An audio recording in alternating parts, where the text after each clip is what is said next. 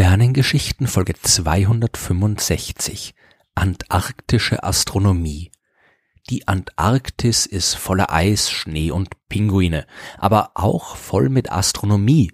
Auf den ersten Blick mag der eiskalte Südpol nicht so aussehen, als wäre es ein guter Platz, um von dort aus das Universum zu erforschen, aber dieser erste Blick täuscht. Für viele Arten der Forschung gibt's kaum einen besseren Ort. Das erste Mal haben Menschen in der Antarktis vermutlich im 18. Jahrhundert zum Himmel geschaut, beziehungsweise in der Nähe der Antarktis. Zwischen 1772 und 1775 ist der britische Forscher James Cook um diesen südlichen Kontinent herumgesegelt und mit an Bord seiner Schiffe war auch der englische Astronom William Bailey. Die Erforschung des Universums hat ihn damals aber eher wenig interessiert. Es ging viel mehr um die genaue Positionsbestimmung und die Kartografierung der neu entdeckten Küsten, für die auch astronomische Beobachtungen notwendig waren. Definitiv astronomisch ist es aber dann zwischen 1911 und 1914 geworden. Da hat Douglas Mawson die erste australische Antarktis-Expedition organisiert. Sein Plan war es, mit einem Flugzeug dorthin zu fliegen. Das ist allerdings gescheitert, da es bereits im australischen Adelaide abgestürzt ist. Aber es gab ja noch Schiffe und Hundeschlitten. Mawson und seine Kollegen haben das erlebt, was man halt damals so in der Antarktis erlebt hat.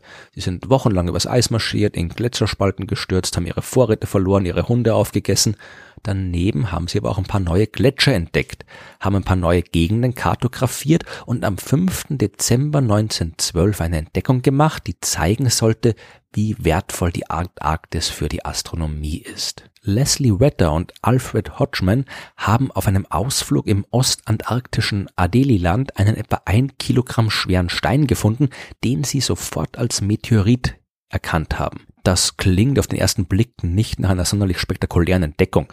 Meteoriten fallen überall auf der Erde zu Boden. Man kann die überall finden. Warum jetzt nicht also auch in der Antarktis?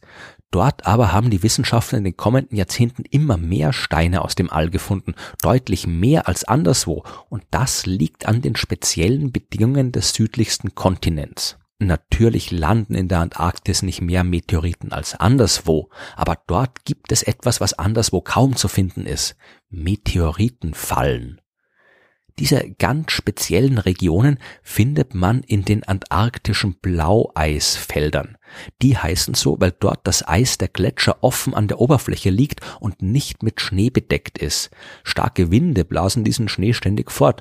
Das allein reicht aber noch nicht, um Meteoriten einzufangen.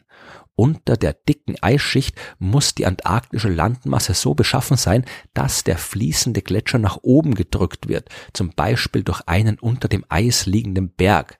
Wenn der Gletscher sich jetzt vorwärts bewegt, dann werden gleichzeitig tiefer liegende Eisschichten nach oben gedrückt und damit auch alles, was sich in diesen Eisschichten befindet. Meteoriten fallen, so wie überall sonst auch, auf das Eis der antarktischen Gletscher. Die sinken nach unten, werden vom neuen Eis bedeckt und bleiben dort. Wenn die allerdings in einer Eisschicht landen, die bei einem Blaueisfeld nach oben gedrückt wird, dann gelangen sie wieder an die Oberfläche. Dort sammeln sie sich an und das freut die Astronomen.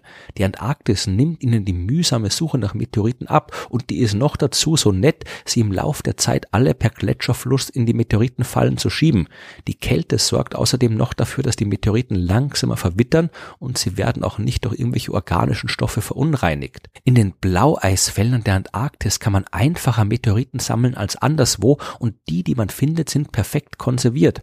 Im Lauf der Zeit haben Wissenschaftler Zehntausende Meteoriten aus der Antarktis in ihre Labors gebracht, unter anderem den berühmten Mars-Meteoriten ALH 84001, über den ich in Folge 116 der Sternengeschichten mehr erzählt habe. In der Antarktis kann man aber auch noch auf andere Art wunderbare Astronomie betreiben, zum Beispiel mit der Beobachtung von Neutrinos. Diese seltsamen Elementarteilchen werden von Sternen in gigantischen Mengen erzeugt. Wir bekommen aber kaum etwas davon mit, da diese Teilchen so gut wie nie mit dem Rest der Materie in Wechselwirkung treten. Die sausen einfach durch die Erde hindurch und hinterlassen keine Spur oder fast keine Spur. Denn ab und zu kommt's doch mal zu einer Wechselwirkung. Dabei erzeugen die Neutrinos andere Teilchen und einen ganz charakteristischen Lichtblitz.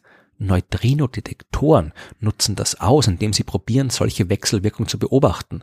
Dabei nimmt man normalerweise jede Menge Wasser, packt es in einen dunklen unterirdischen Tank und stattet den mit sehr vielen, sehr empfindlichen Lichtmessgeräten aus, um die Blitze registrieren zu können, die entstehen, wenn die Neutrinos auf die Moleküle des Wassers treffen. Wenn jetzt aber die Antarktis etwas in wirklich großer Menge hat, dann ist das Wasser. Nicht flüssig, sondern als Eis, aber das macht keinen Unterschied.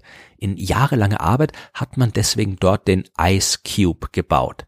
Man hat 86 knapp zweieinhalb Kilometer tiefe Löcher ins Eis der Antarktis gebohrt oder besser gesagt geschmolzen und dort lange Kabel mit Sensoren hinabgelassen.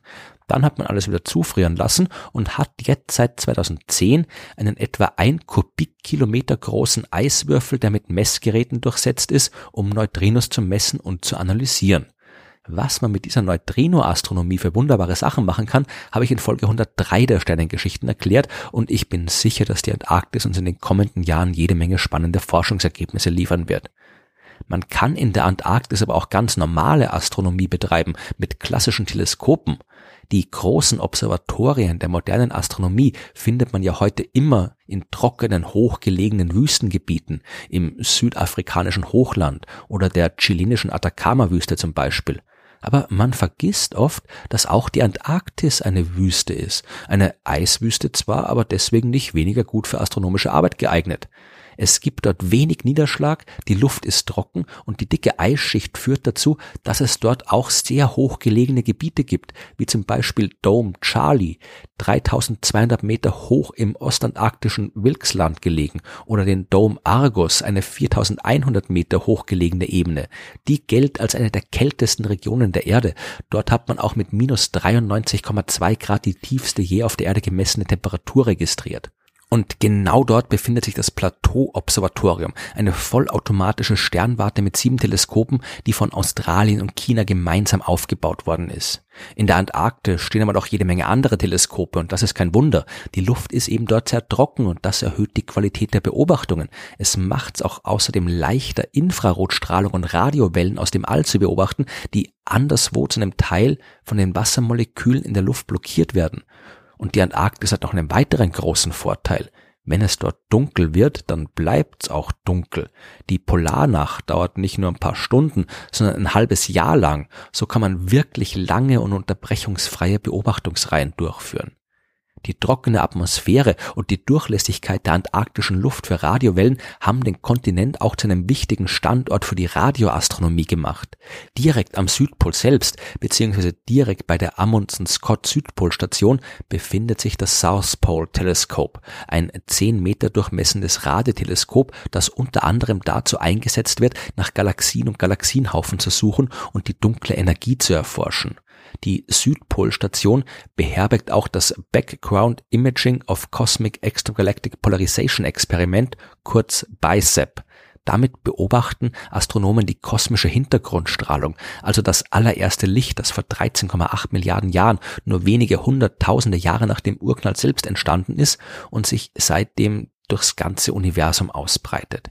Bicep ist 2014 weltweit in die Schlagzeilen gelangt, als man verkündet hat, dass man Gravitationswellen gemessen hat, die aus der inflationären Phase des jungen Universums stammen. Ich habe in den Folgen 70 und 71 der Sternengeschichten mehr darüber erzählt und es wäre eine wirklich revolutionäre Entdeckung gewesen wenn sie dann auch korrekt gewesen wäre. Und das war leider nicht der Fall. Bei der Interpretation der Ergebnisse haben die Wissenschaftler ein paar Dinge übersehen und mussten ihre Entdeckung dann später widerrufen. Aber die Teleskope der Antarktis stehen weiterhin bereit. Im ewigen Eis, in ewiger Kälte und der langen dunklen Polarnacht blicken sie zum Himmel und es würde mich kein bisschen wundern, wenn die nächste große astronomische Entdeckung von den antarktischen Astronomen gemacht wird.